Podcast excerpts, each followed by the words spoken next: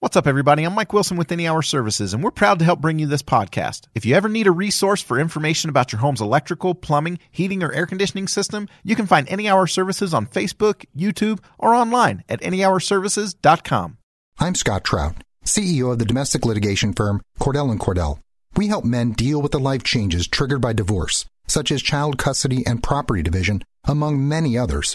But life changes also occur after divorce. These changes can make parts of your existing court order irrelevant or harder to follow. If you feel a modification to your court orders might be necessary, talk to us at Cordell and Cordell. We're a partner men can count on. Contact CordellCordell.com, 1065 East Hillsdale Boulevard, Suite 310, Foster City, California, 94404. Welcome to Ideation Collective. I'm Jess Larson. Today on the show, we've got Elliot Kotek. If I do something that I know creates really real value that people can really use that will better their lives, then that will be sold and that will be bought and that will create a viable business. So no matter whether you're thinking of it from a philanthropic mindset or from just a pure business mindset, companies that are good will do good. This is another episode of our Innovation and Leadership series where we interview rocket scientists, pro athletes, CEOs, Hollywood filmmakers, and a wide variety of other high achievers. Now, before we jump into the show, I want to cover a couple things. First, I'm really excited to announce our first sponsor. Today's show is brought to you by Intel. On Thursday, Cinco de Mayo, please check out World Password Day that Intel is helping to promote. The website is passwordday.org. Second, please consider getting involved with a charity our founder started called Child Rescue that's helping build an aftercare orphanage for child sex trafficking survivors in Cusco, Peru. There's details in the Child Rescue tab from the menu on our site. And last, we have a new free program coming out that teaches entrepreneurs the techniques and the legal checklists that our instructors have used to raise tens of millions of dollars for other companies. If you want early access to the free program, please sign up for free at icollective.co slash fundraise. Again, icollective.co slash fundraise. So with that out of the way, let's get to the interview. Elliot, thanks for being on the show. My pleasure. Thanks for having me. So I won't ask you the question of tell us what you do because I know it's like a really long list. And um, I think what we should start with is uh, let, us talk about um, some of the businesses that you're building that are making the world better. Um, and uh, and let's start with with the, the collaboratives that you're a part of. Yep, great. Um, so I, I, like I like what you said, like in terms of not starting with asking someone what they do. I think we all do that when we get together at conferences and other things. We find ourselves in line talking to people, and one of the first things we say is, "Hey, what's your name? How you doing? What so? What do you do?" And in and I find that that can really separate people because depending on what stage they're at and what level they're at in their company, um, it brings with it different baggage. So I was at a conference recently where you weren't allowed to ask that. You had to ask, "What are you passionate about?" Because it doesn't matter what kind of status anyone holds, everybody's passionate about something. And uniting people around their passions is something that I fully uh, am, am, am consumed by at the moment. And that's why these collaboratives have kind of come together. It's because they're fueled by passion. Um, the first is a purpose collaborative, uh, which was uh, initiated by Carol Cone. And Carol's this amazing force of nature. She's considered the mother of cause marketing she was responsible for things like the Reebok Human Rights Awards. And she's just an incredible um, bundle of energy. And she started her own firm, sold it to Omnicom, I think. Uh, that was Cone Communications, then started up the cause marketing division at Edelman, and now has gone back out on her own. And she brought together these 20 companies initially, uh, mine, mine included, which is the, the Nation of Artists.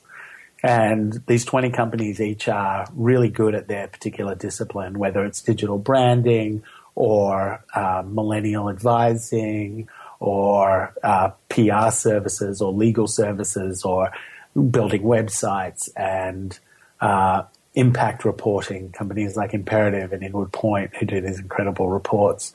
Um, so all these companies that together can really create something meaningful from conception to completion and campaigns and beyond.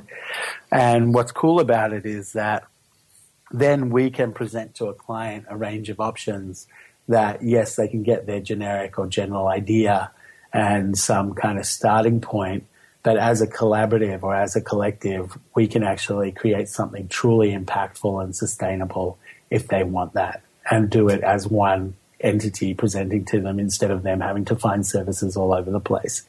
And, but the whole thing is that each of us and us together, we're all united by a desire to change the world for the better, to create impact and lasting impact. And so, uh, so that's Purpose Collaborative, which I'm, is essentially a creative collaborative.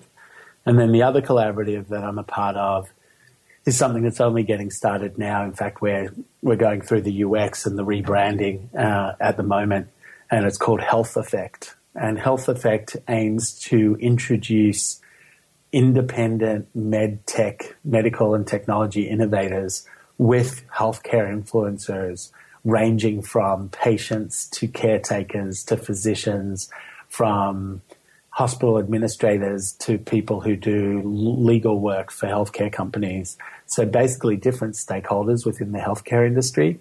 So that, unlike traditional VC, where you raise some capital and they put a person on your board who may not really understand the industry you're in, but understands the business that you have. Um, this in, ensures that you build a community of advisors around you who all have specific experience um, in and around the journey that your company needs to take in order to reach the market and be successful. And so that's been also a very exciting thing because it's set up to have both an impact in terms of the devices and delivery systems and drugs and other things that it might generate that could help people, but also to have a social impact benefit that people who are the influencers can even choose just to be a mentor or an advisor and to chip their normal fee into a social impact fund. Uh, so that's been pretty exciting to start generating as well. You know, I, I feel like we could do an, a whole show on each of these, let alone you know documentaries with Zach Galifianakis and the other things we're going to talk about today. Yeah. But um, you know, at the Purpose Collaborative, what I think is fascinating, I'm you know, people know that I'm a bit obsessed with like the IDEO design thinking, the D school at Stanford about you know get as many different kinds of experts to weigh in on your subject as you can to break the group think, or like uh, Steven Johnson's book, um, Where Good Ideas Come From, about like the slow hunch, but you need to bump into a bunch of other ideas to really make the breakthrough. Yeah. And so, you know, it, it is such a, uh, an interesting set of experts that you guys have here, where you've got the, you know, the the white collar top of the world law firms, Greenberg Traurig, and then you've got a VR firm, and yeah. you've got you know these um, marketing people who help like the Khan Academy and these big organizations, but then you've got the Giving Back Fund where someone can actually you know skip the headache of starting their own 501c3 which having been through it i can say i, I might i might have been interested in that yeah. um, and, and, fast track getting out there to helping um, in your mind when you think about like some of the stand up members of this group who, who are who are some of the ones that that you were really excited to to be able to partner with, or or some things they've done? Yeah, well, I mean, to me, it's about what complementary practices do they have to my own.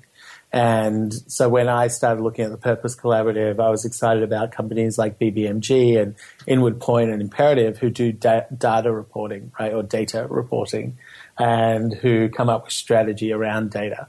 And the reason why I find that exciting is from a marketing perspective and from a campaign perspective and even from a content perspective, it used to be enough if you were a charitably minded person or philanthropically minded person, you would have some sort of um, symbol of giving that was associated with your product.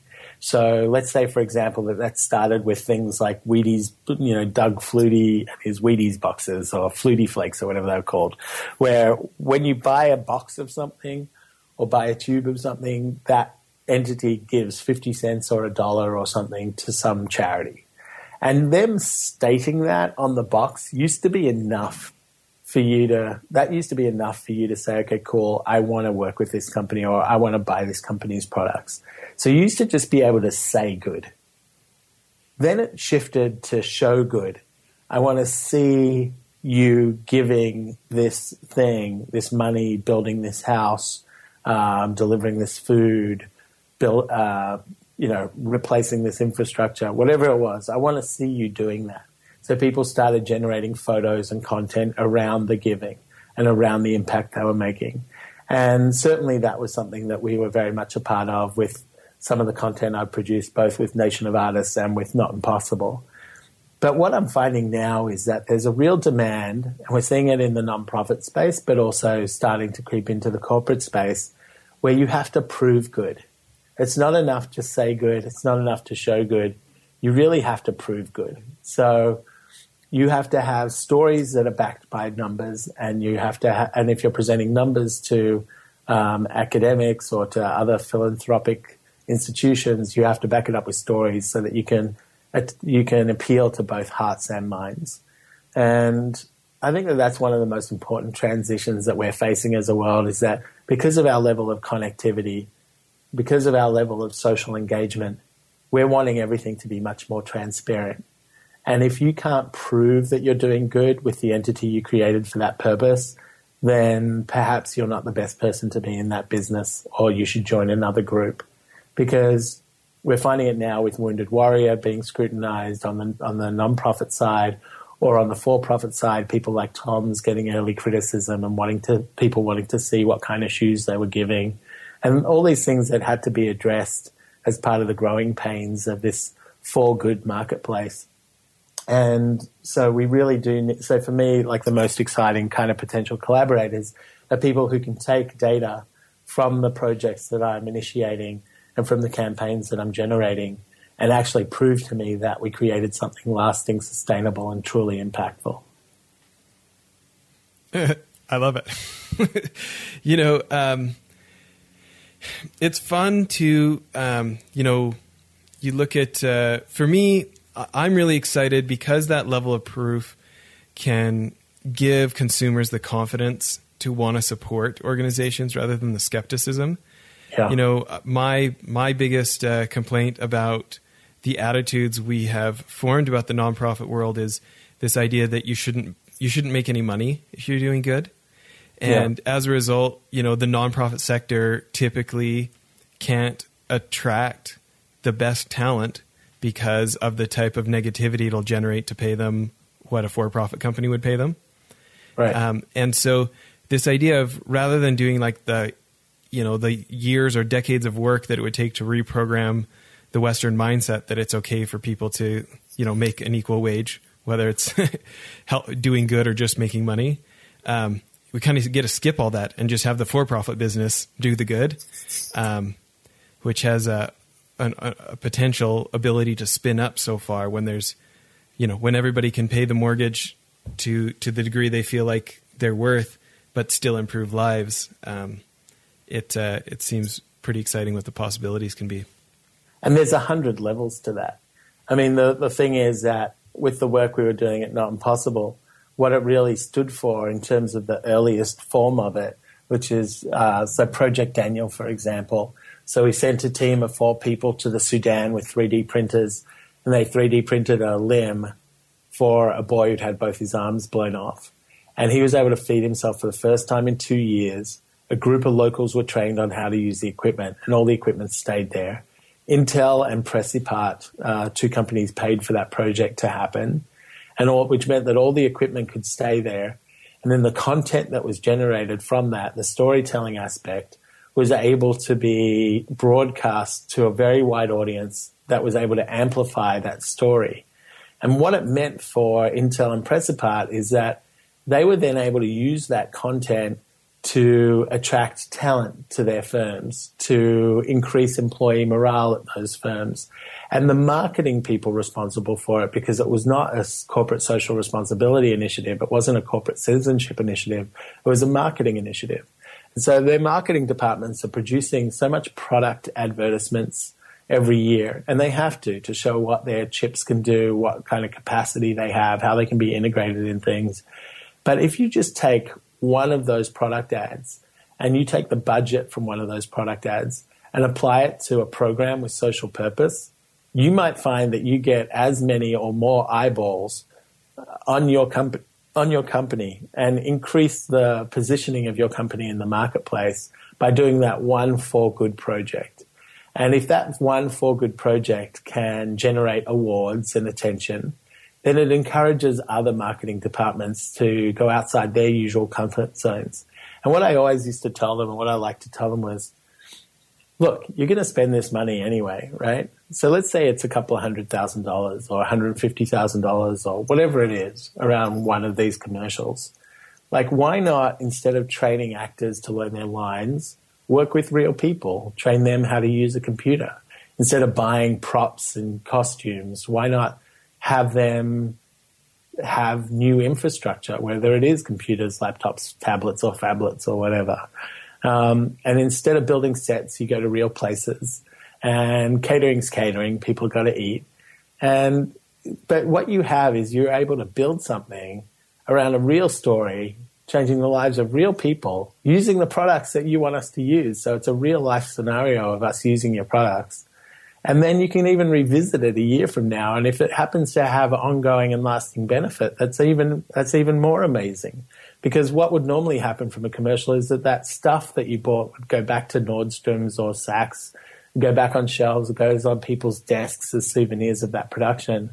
And it doesn't have a follow on or a follow through. And so what you're doing is you're just opening up possibilities. Um, so I don't see there to be any reason why a for good company, even just on their marketing side, couldn't be engaged in for good activities. And I truly believe at the macro level that a company that is doing good doesn't need to declare itself as doing good. And this is, you know, something that is really at the core of capitalism, not in the way that it's been corrupted these days, but really, what it is is if I'm providing something that's of value to people, then I can build a business around that. And that means if I'm providing a personal computer that enables people to be connected to each other, then actually I'm providing a service that enables people to live their lives in different ways. Or if I'm generating some other tool or whatever it is, if I do something that I know creates really real value that people can really use that will better their lives, then that will be sold and that will be bought and that will create a viable business.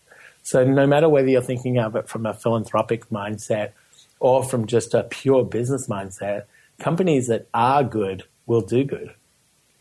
Yeah, you know, um, there's there's also this thing too where a project like that, and, and we'll post the video. Um, anybody you know listen to this driving to work or something, come to Elliot's page on Ideation Collective, and uh, we'll put that video Daniel story up there, and like it's a real like tug on your heartstrings kind of thing. Um, it like the kind of emotions that a video like that can can create are not the kind of things that the rest of the regular marketing department can create. Like if you're trying to anchor a potential customer to caring about your brand, there's a there's a an emotional connection that that type of um, content creates that no amount of sets and and gizmos can do on their own. Yeah, or if they can, it just costs so much more than the genuine article, and and so that's the thing, right? It's like you can do this. Like everyone can do this. Everyone has a budget for some sort of amplification of whatever they're creating. And if you find a natural fit for that product or for your service, and can show it being used and utilized in a truly engaging and sincere way, um, I think that's the best kind of marketing there is. You know, for me, I, I, remember when we first talked about this story a few weeks ago, the first time. Um, I, I, thought it was super cool, but the part that I felt is like the jet fuel in the whole story to me is leaving it behind, and that like a limb a week start was being printed after you guys left. Um, yeah. Where who whose idea was it to like not bring the stuff home with you, not bring the 3D printers home from Africa? It was always the objective. Um, the objective was what can we do for this doctor and this boy, and if possible, like, uh, and then and then the minimum target was this project will be a success if Daniel feeds himself. Like that's it. Unit one this project will be a greater success if other people learn how to put these limbs together and can do it again. So it has two times the impact. And then the real beauty of it is not so much that they were able to continue to do it. And you know, they we knew because given how remote they were, there was never a there was never going to be kind of inherent sustainability in that project given where they're located. Um, but if you can just spark that fire in other people, then you can show that nothing is really too overwhelming to address. We all get kind of caught up with these big, big spots, big advertising, big philanthropic videos where you see thousands of people being helped, hundreds of thousands of people getting treatment. Um, and we know that that's not for everybody. That's for very large institutions, very large philanthropic organizations, the UN, the World Health Organization, places like that, Bill and Melinda Gates, etc. But what we were able to kind of capitalize on is just if a couple of people want to help one person and they come up with a solution that is transferable or downloadable or somehow otherwise accessible, then just helping one person is enough to get the ball rolling because then it shows that other people can do that too. And so while everyone, you know, everyone can, it just shows that, you know, no one can do everything, but everyone can do something is a really true adage. I think it's credited to Ronald Reagan, but it's like, you know, it does seem overwhelming at times. Like there's so many big issues and big problems. But if we focus on the micro, just the one story, the one person you want to help, then by helping that one person, you can show the way and pave the way for other people to be similarly inspired and similarly engaged to help one person in their community too. I love it. You know, um, our, our filmers, um, the director of our uh, digital production side for Child Rescue is just heading down to Peru for the aftercare orphanage that we're expanding down there. And, you know, I'm going to butcher the quote, but I believe it's a Mother Teresa quote about when I see the many, I do not help. When I see the one, I help. Yeah. And, and there's uh, a psychological phenomenon behind that too. When people try and raise money around initiatives to say, hey, we're going to go feed 3,000 people in X village somewhere, it's a lot harder a proposition for someone to chip in some money because they don't know how much impact they personally are going to have.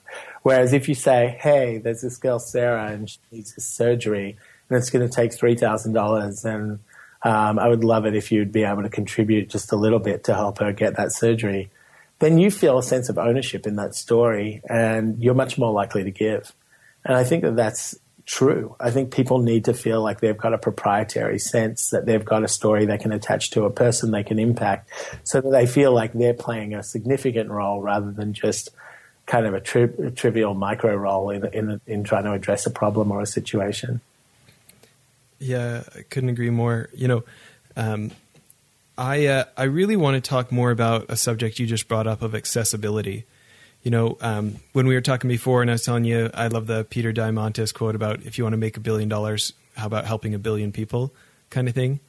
And um, it's fascinating how there are these n- new and better ways to create massive accessibility. Um, do you want to talk about? I mean, you're you've been involved in these like technologies for humanity, things like this. Do you want to talk about your own philosophy before, behind that and what you've discovered over time, or or just any thoughts on that subject of accessibility? Yeah, I mean, I, I just think that there's always an opportunity for accessibility, and we kind of have a it's it's one of these words that I think falls under disability too often, hmm. and um, and so, but what I all I really mean is if you're producing something whether it's an app or whether it's a product or whatever it is or a story, why not go that little extra step to make sure someone who normally can't reach it can now reach it? Now, for example, if you're creating a book that you know is only going to be sold in certain territories, then there's probably no harm in giving it away for free to kids in other territories that are normally not going to buy it. So why not license it to, for free to a to an education app like Libraries for All?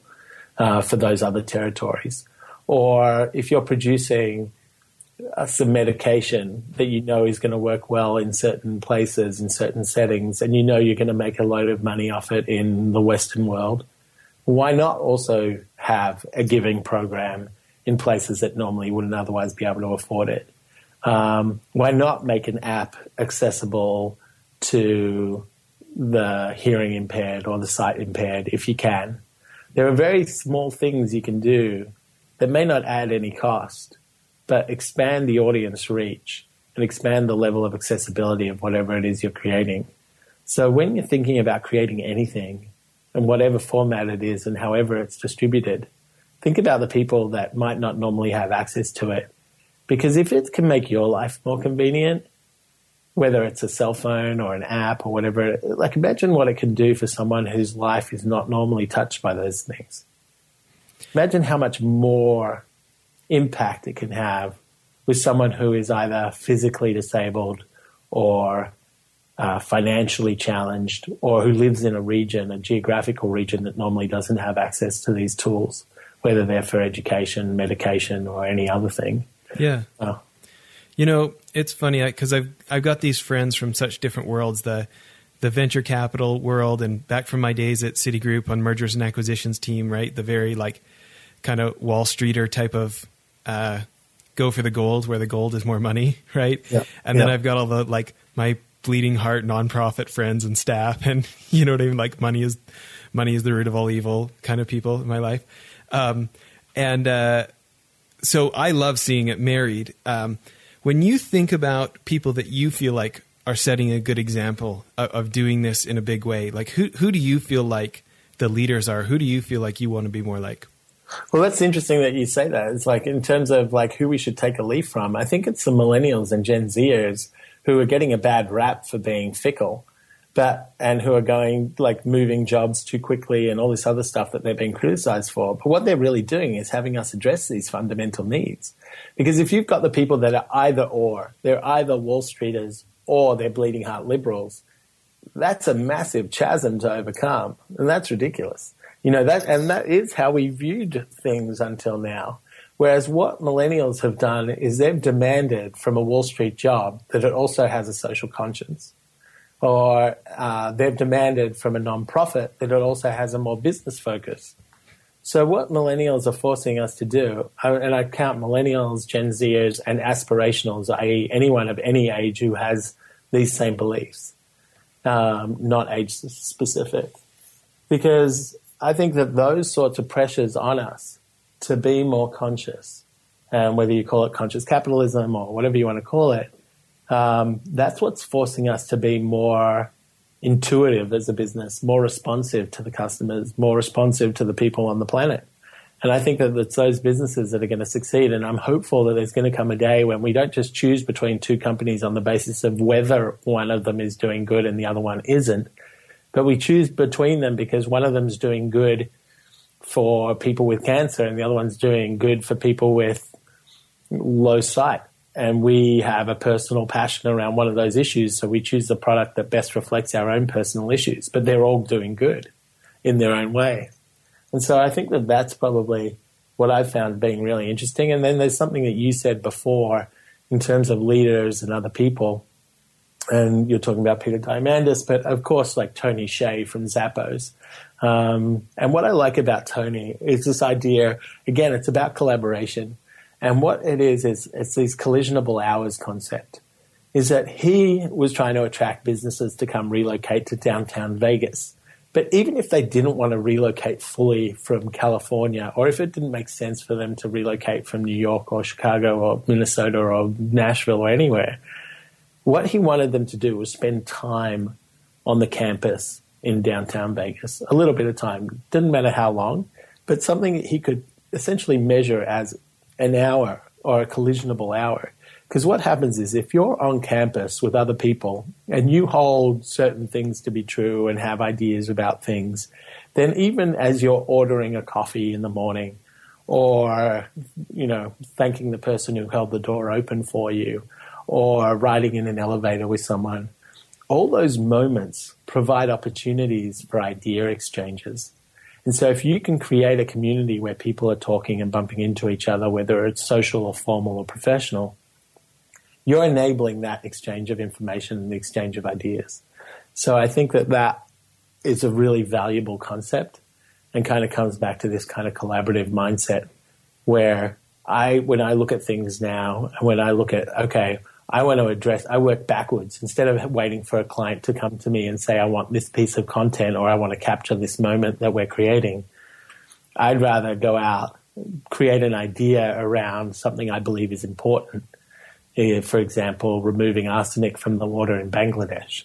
It's uh, you know it's killing 150,000 people at a time, and at a time when we can take arsenic out of water. So what's Yeah. the you know so so coming up with a campaign around that, which I've done, um, calling up and engaging with uh, the U.S. Chamber of Commerce, who reached out to me early on, reaching out to water innovators who have this technology available to them, contacting like entrepreneurs who are setting up microsystems around the provision of clean water, talking to nonprofits who can aid in the sustainability, talking to for-profits who have interest in the area, and really just banding together a group of individual entities who together can actually cause something to change. And if I can tell those stories well, then I can benefit all those ent- then all those entities can benefit as a result of that storytelling. But more importantly than that, you can say, I, company X, I, nonprofit B, I, person Z, and saved uh, these lives and enabled these people to live more fully.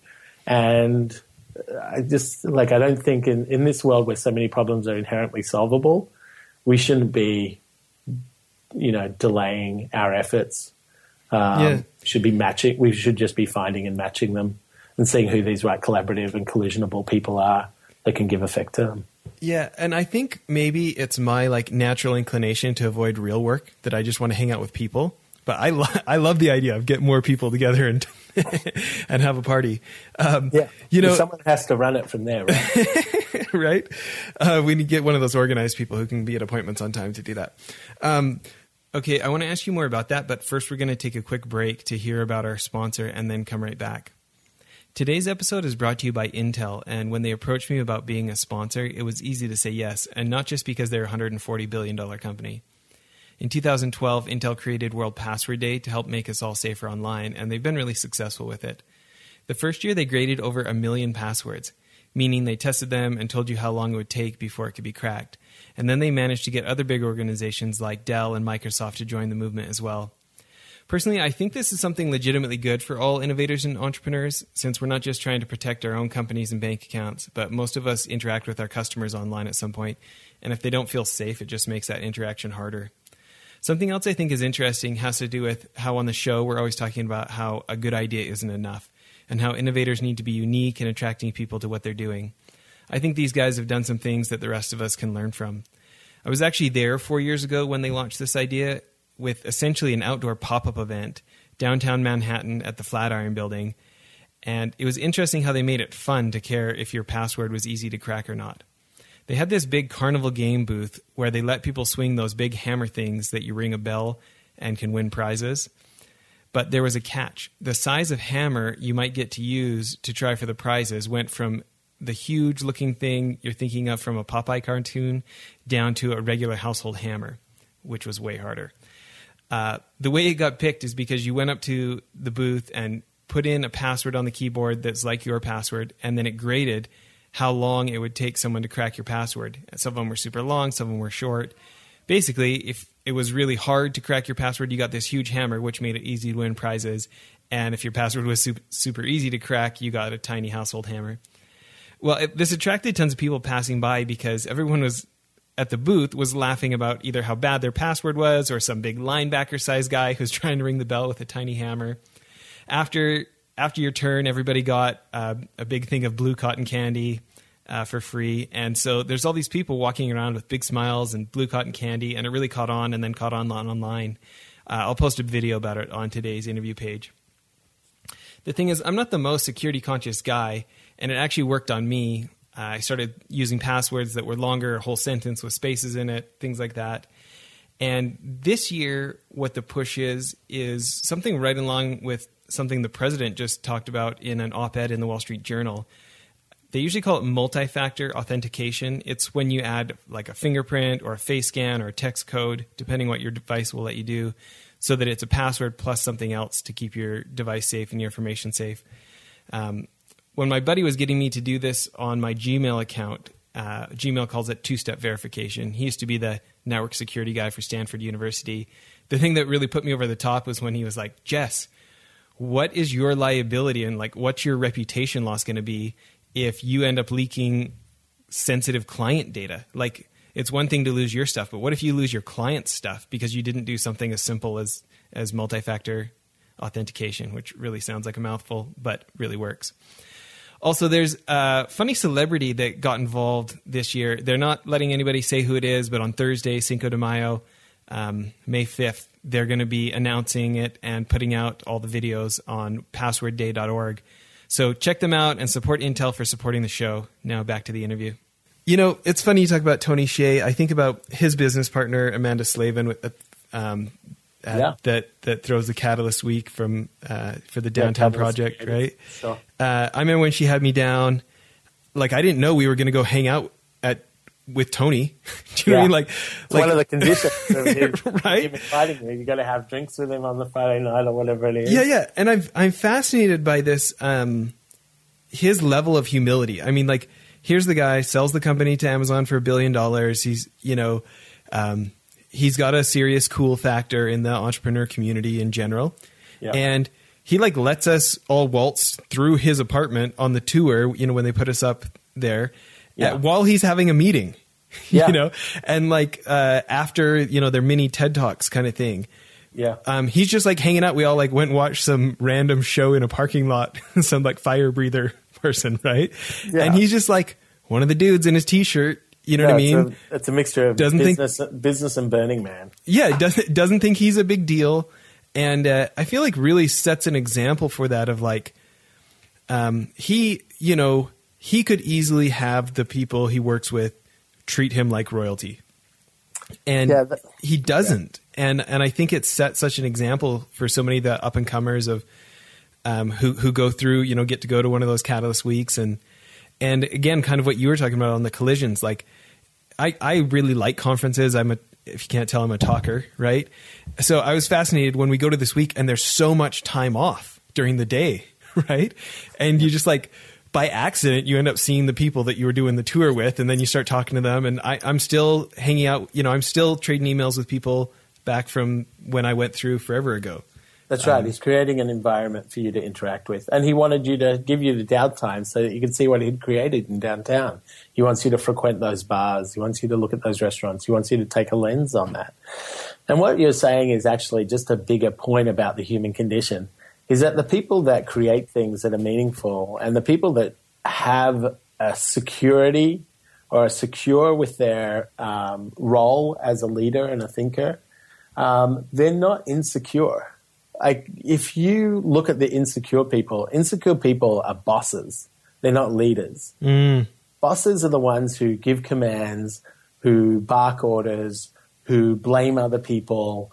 Um, bosses are these people who sit at the top of something and wait for it to be done and talk about what they achieved in terms of I, not we. And then you've got leaders, right? Which is a very different thing. And they both could be the person who founded the company. But the person who founded the company doesn't need to be a boss. You could be the person leading by example at the front of the pack, rallying the troops, identifying when other people have contributed to the benefit of that situation, who have crafted or really amplified the project that you're working on. People who use we, people who say, let's go, um, not you go, do this. People who acknowledge and credit others as a team. Um, and so it's really these people that are secure in and of themselves and their abilities, who know that they can come up with more ideas, who know that they can build more businesses, who don't feel threatened by what's coming next, but feel excited by how that might work with what they do. It's those. They're not so scared, right? They don't have that scarcity mindset no, of this is my only shot. I've got to yeah, keep it all for myself. Exactly, and so you don't have that same greed because there seems to it, it, to those people, and thankfully, I find that more and more. I find that I feel like I'm a part of this. Is that I feel like there's an abundance of ideas that I'm fortunate that I can see and connect these ideas. And so I'm always seeing opportunity. So me, and one thing I've just recently initiated, which I absolutely am thriving on and love, is that I work really hard and I work really often and always end the day working, you know, um, after everyone else has gone to sleep. And what I do at the end of the day is I introduce people. So I'm finding a lot of times I'm sitting in a meeting and I'm just thinking, oh, you need to meet someone. You need to meet this person or that person. Instead of me trying to control that situation so that I can potentially benefit from it. I just make the introduction and allow it to happen. If those people genuinely enjoy you and what you do and see the value in what you do, they'll come back to you and bring you back into that. But really, what you're doing is just advancing the cause for everybody, right? So if you can think about people who need to meet each other and introduce them at the end of the day, then you go to bed feeling like you're not just acting alone, you're part of a community that's actually causing things to change and shift and move forward. Um, and I've been in business with people who are very, like have been greedy and um, you know, and that gets really old really quickly because you can see that they're scared and protecting, um, and uh, whereas they really should be integrating and sharing in order to create a better culture, to order mm-hmm. in order to create a better future, in order to con- convey and build loyalty and trust and employee morale and all these things that people want today in the places that they spend this amount of time in. You know, I, I really love what you said. I feel like I've got a bit of a soapbox lately against some of these time management strategies that have come out. Yeah. You know, there's all these blog posts and books and stuff about how you can become an influencer and about how you can make sure your time is of most value to yourself. And inherently, it's not necessarily a, a bad concept, except when it comes to like making the rest of the people in your life not as real.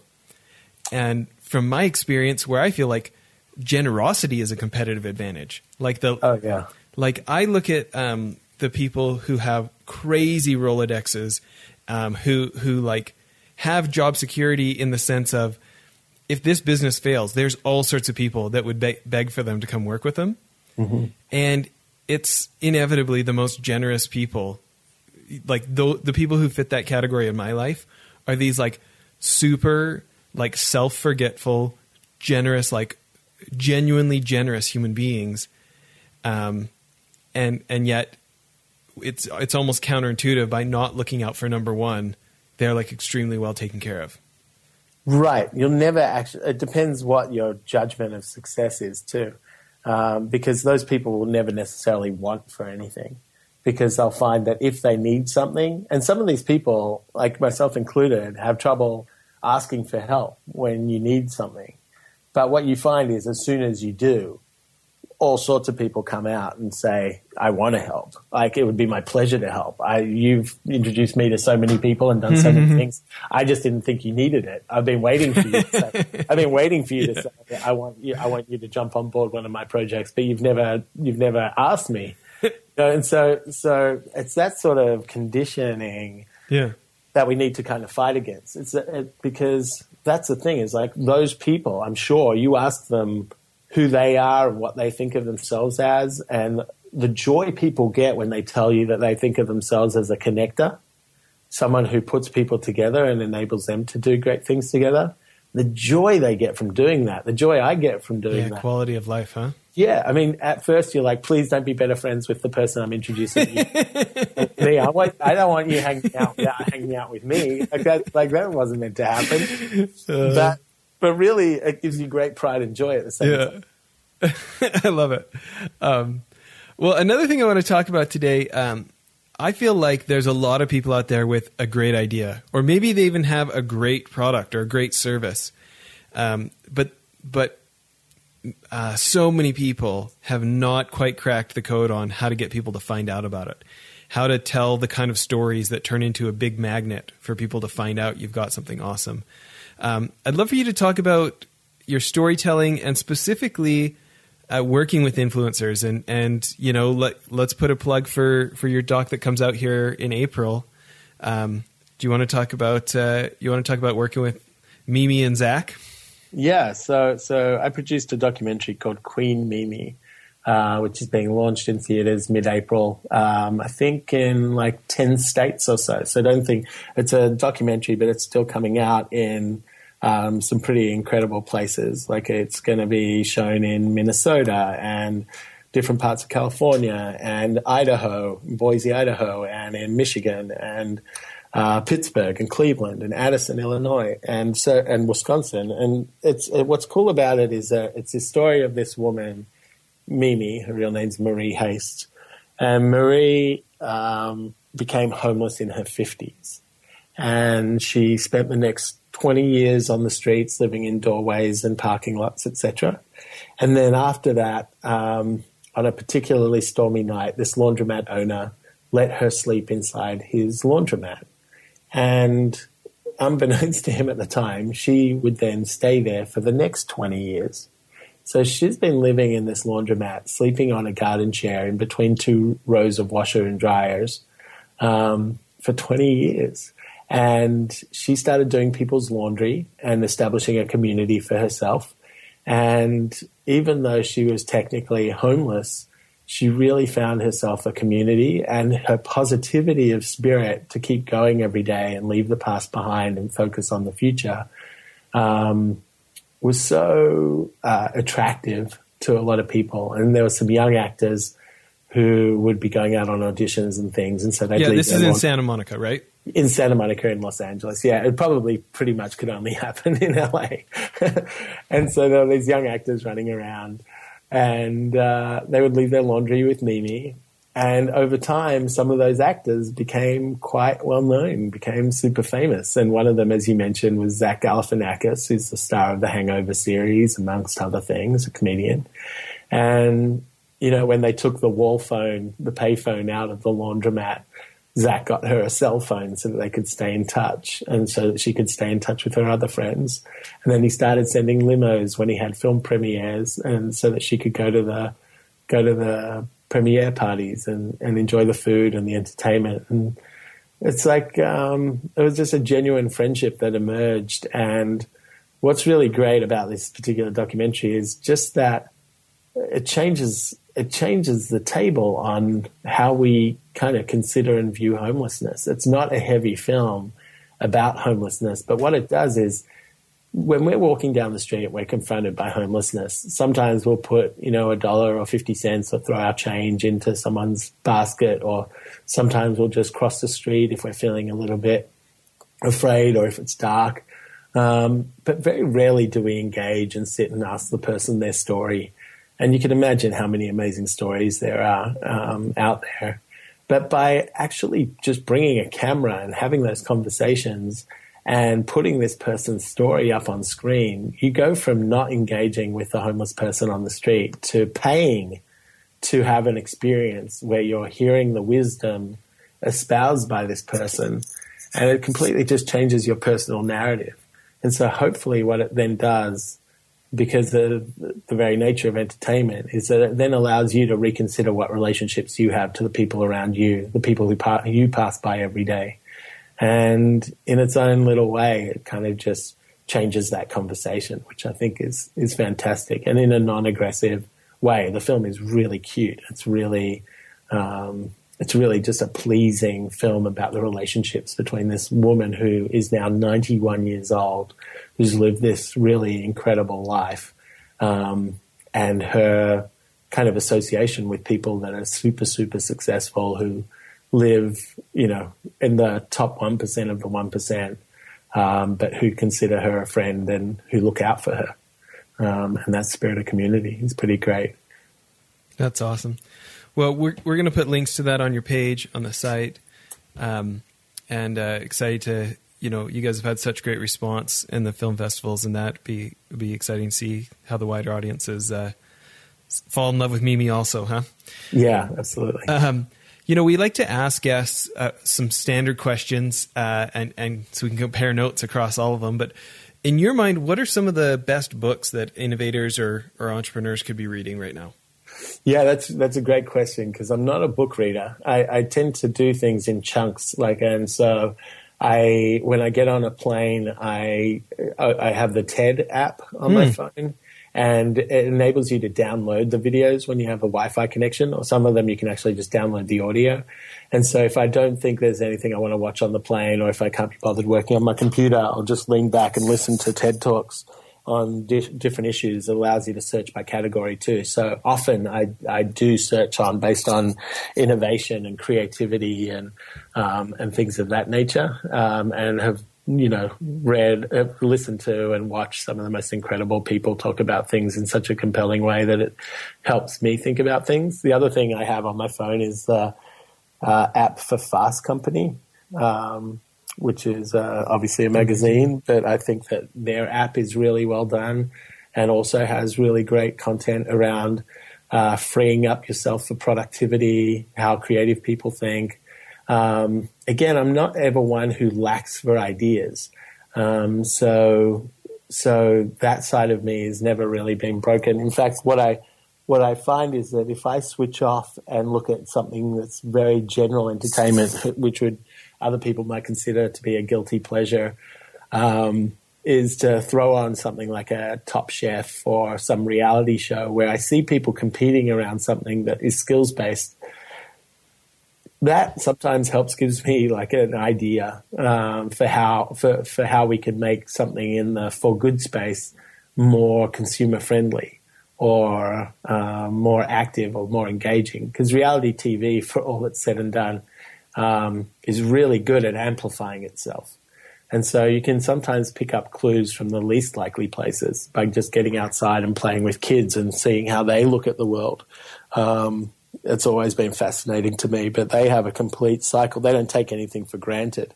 And, and this is something that I found and even was the thing that I hosted at South by Southwest last week, where I had kid innovators, uh, so people who were teenagers who didn't know the status quo. One of them ended up building Shubham Banerjee ended up building a a printer for the prints in Braille out of I watched out, that video. Yeah, out of his Lego kit. And so it cost about 350 bucks for this EV3 system.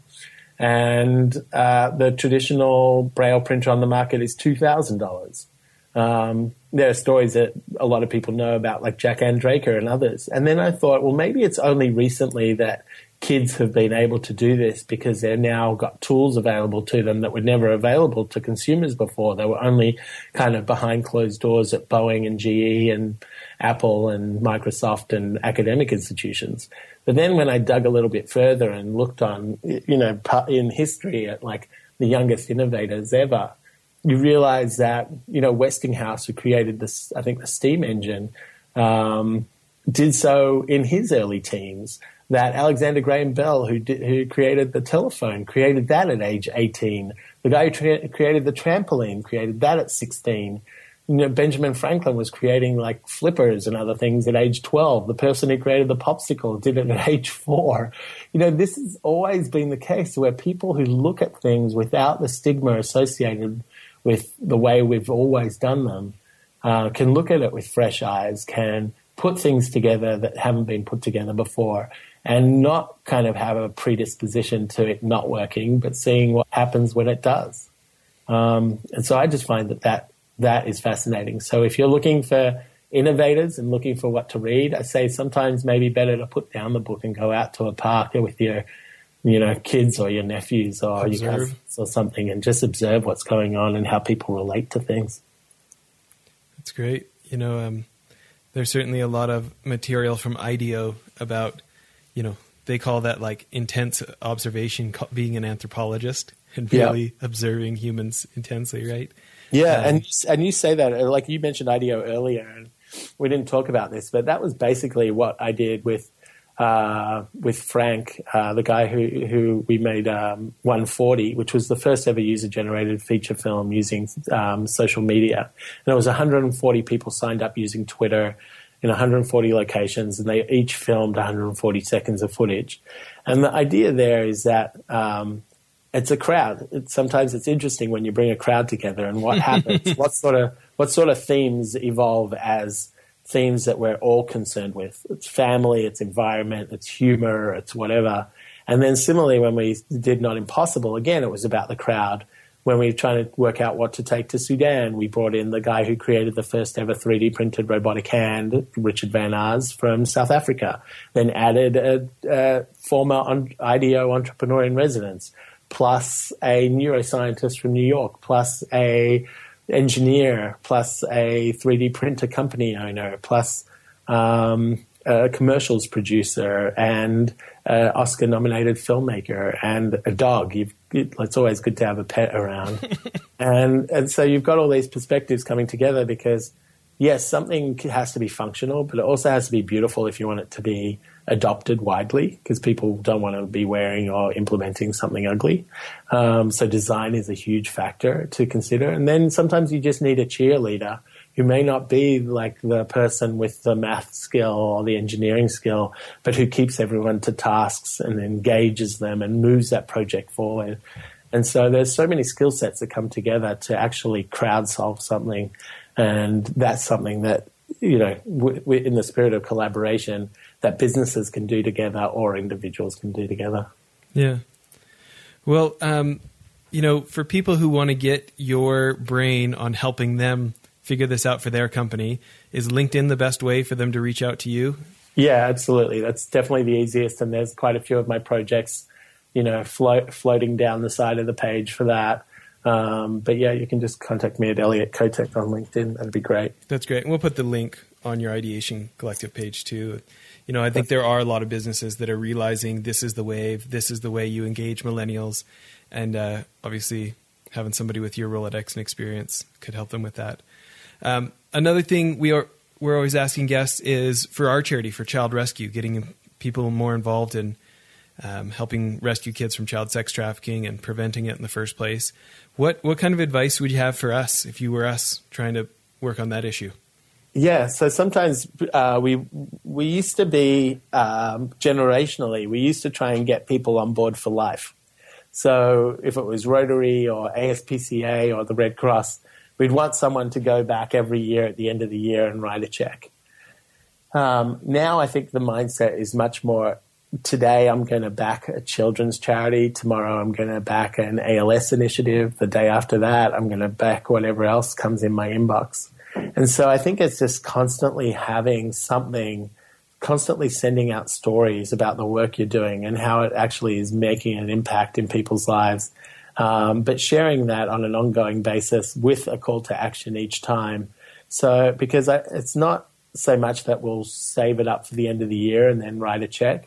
I think we're much more inclined to text or commit or in the moment. And so we'll, we're essentially a friend of mine started a company about 10 years ago called Armchair Revolutionary, and it never quite took off, but I thought the philosophy behind it is perfect.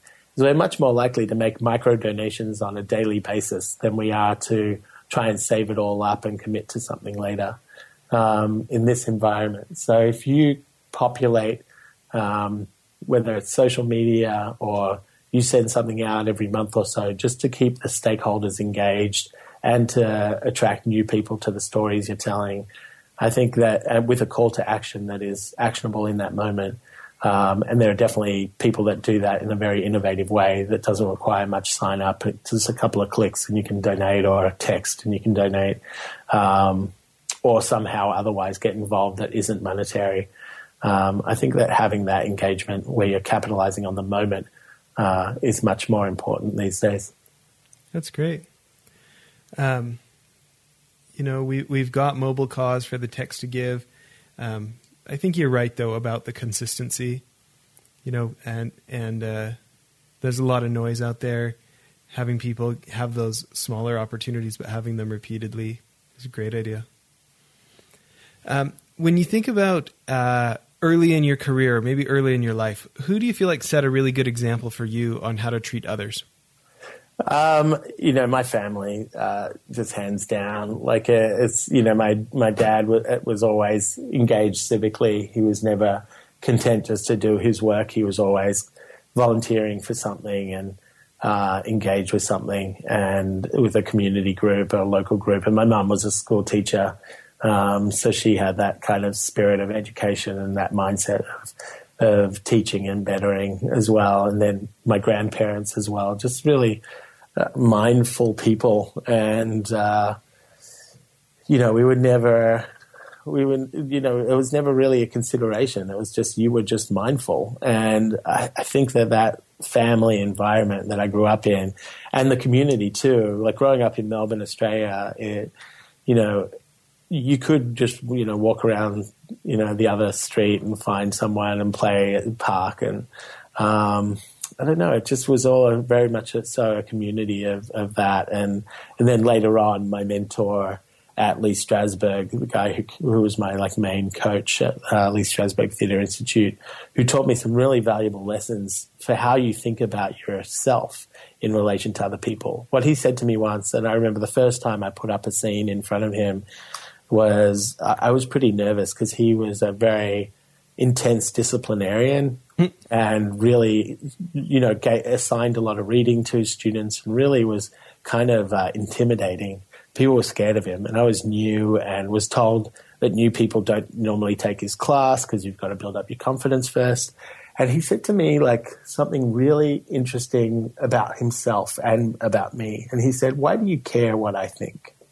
He's like, "Listen, like he's like, you could win the Academy Award, right? for whatever, writing, acting, whatever, which means that you're judged by your peers as being the best in the world at this job at this moment. And tomorrow, as you walk down the street, there's going to be a percentage of people who say you didn't deserve it. So he's like, it doesn't matter what other people think if you've done the work. Because if you've done the work, then you can defend it.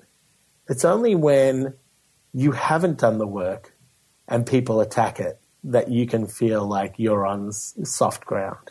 But if you've made your choices and you've gone forward and you've presented those choices and committed to that behavior, and other people can either accept it, they can love it, they can hate it.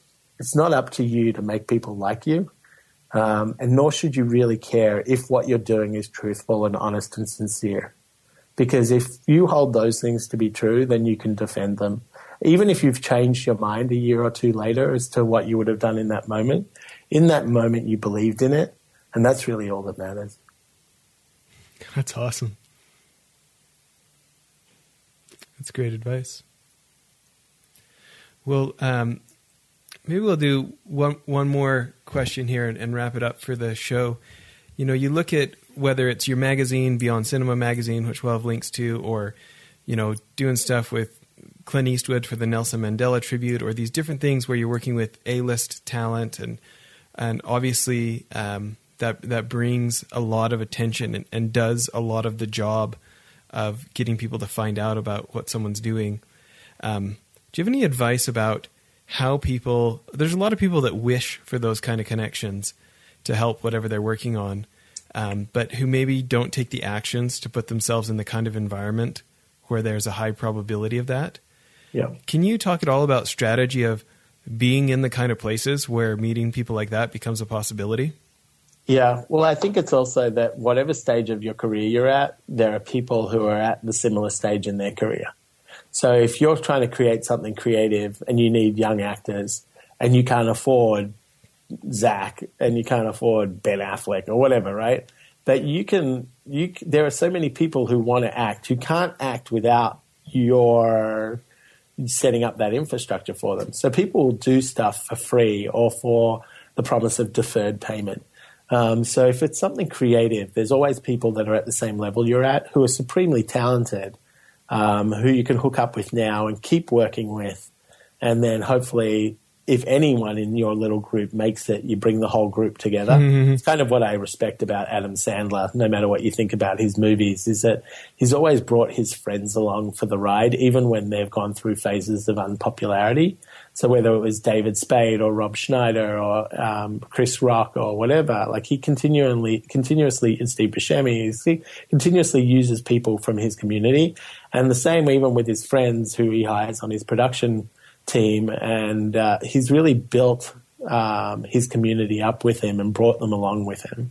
And so there are people who do that. So I'd say, like, even if you need a publicist, um, but you can't afford someone who's really, you know, highly regarded um, and highly experienced, there are other people who are junior publicists at these big firms who want the opportunity to prove themselves and want a project to sink their teeth into in a major way. So just bear in mind that you can reach out um, and we're so connected now that you can find people that are at your level in these other places um, who will build that thing with you.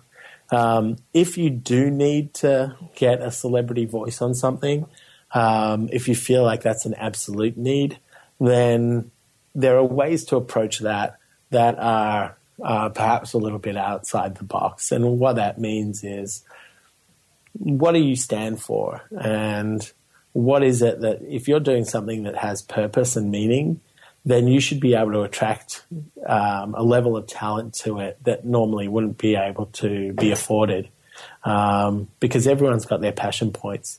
And so don't identify one person. Like, don't say it has to be Jennifer Connelly or it has to be Victoria Justice or it has to be Selena Gomez. Say it has to be someone who believes in what I believe in. It has to be someone who believes in early child childhood education. And then look at all the different organizations that are part of that and look at all the boards of advisors and look at all the spokespeople. And if you reach out to enough of those people and are genuine in your pursuit, then someone will approach someone else on your behalf or try and line up someone for you on your behalf. Um, but you've got to show that you're in it for the right reasons and that what you're doing is going to be of a certain level of professionalism. Um, and, uh, but I, I think that that's true of just about everything. Like if you approach it with um, genuineness and what you have is a story or a campaign or something that is truly compelling or unique or original or earnest. Um, when and, and this is actually goes back to a principle that I have, and uh, which is the four P's. And what it is is that if you're passionate about something, then that will help you define your purpose. And when you declare your purpose publicly, when you share it, then you'll find people because people will refer other people to you or they'll just come straight direct to you after you've declared your purpose to be around a certain passion point. And once you have those people around you, then I truly believe that anything is possible. I love it. It's kind of like generosity. Loyalty pays off over time too. Absolutely. Well, really appreciate all the time you've you've given us today and uh, and the ideas uh, for us to start working towards. Thanks, Jess. Okay, thanks everybody for listening. Thanks for listening to today's episode. Before you go, my friends know about my total obsession with Mexican food, especially a shredded beef chimichanga or seared steak nachos. But this Cinco de Mayo, when you're enjoying some amazing tacos, remember to check out the new funny videos that we'll be launching on passwordday.org. Also, we hope you'll take the time to learn about the aftercare orphanage Child Rescue is helping build in Cusco, Peru at icollective.co slash child rescue.